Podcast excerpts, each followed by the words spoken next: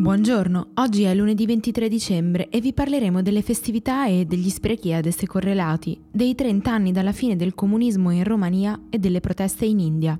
Questa è la nostra visione del mondo in 4 minuti. La prossima settimana, come tutti sanno, buona parte del mondo occidentale festeggerà il Natale. In un anno come quello appena trascorso, in cui abbiamo parlato quasi ogni giorno dell'importanza di porre un freno agli sprechi e di quanto le nostre scelte quotidiane possano influire sull'entità del nostro impatto ambientale, è interessante scoprire qualche dato a riguardo.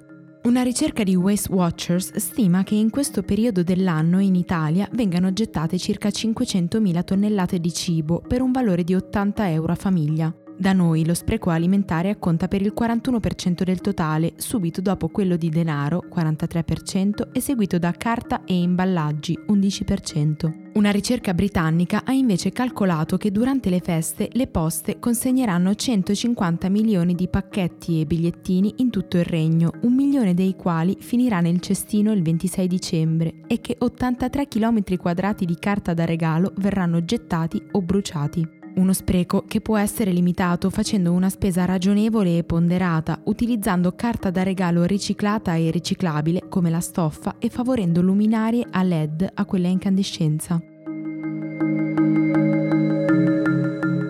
In Romania il 25 dicembre è anche un giorno per ricordare un momento che avrebbe cambiato per sempre la storia del paese. La condanna a morte di Nicolae Ceaușescu e di sua moglie Elena, oltre che la fine della dittatura comunista. Quest'anno ricorrono 30 anni da quel giorno del 1989, ma sono ancora evidenti i segni lasciati da un regime che, nelle parole di un rapporto presidenziale, era basato sulla costante violazione dei diritti umani, sulla supremazia di un'ideologia ostile all'apertura della società, sul monopolio del potere esercitato da un piccolo gruppo di individui, sulla repressione, l'intimidazione e la corruzione. Tra le conseguenze che si fanno più sentire, una bassissima fiducia nelle istituzioni. A maggio del 2019 un sondaggio ha riscontrato che appena l'8,9% dei rumeni crede nei partiti politici e solo il 9,8% nel Parlamento. Un senso di disillusione che si traduce negli altissimi tassi di emigrazione, più elevati che non in Messico, Cina e India. Il 17% dei rumeni ha infatti lasciato il paese tra il 2015 e il 2016.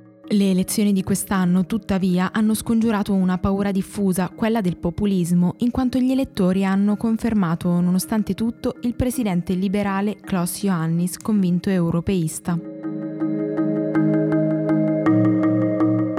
La settimana scorsa si sono intensificate le proteste in India contro la legge sulla cittadinanza approvata lo scorso 11 dicembre. Questa prevede semplificazioni per la richiesta di cittadinanza per diversi gruppi religiosi, ma esclude i fedeli dell'Islam. In poco più di 7 giorni il numero delle vittime è salito a 14, con centinaia di feriti e migliaia di arresti. L'accesso a internet è stato bloccato in ampie regioni del paese, compresa la capitale Nuova Delhi, e in molte aree sono state proibite le manifestazioni. Il nodo della questione è uno scontro etico, politico e religioso che accompagna l'India da quasi 70 anni. Da un lato ci sono i difensori della laicità della Costituzione, che all'articolo 42 riconosce pari dignità a tutte le religioni, non indica una fede di Stato e stabilisce quindi che la democrazia indiana sia laica. Dall'altro ci sono i nazionalisti, che oggi sono al governo grazie a Narendra Modi, che vorrebbero superare ciò che ritengono un errore dei padri costituenti, restituendo l'India alla maggioranza induista.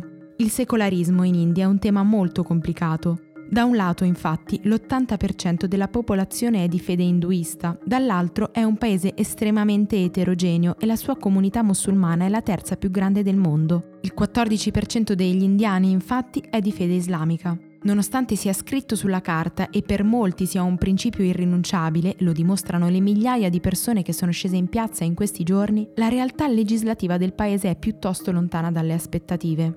Le leggi per i diritti civili, ad esempio, seppure si applichino ufficialmente a tutti i cittadini, convivono con un sistema di leggi speciali create ad hoc per alcune categorie, come appunto i musulmani, i quali fanno riferimento a un sistema basato sulla sharia.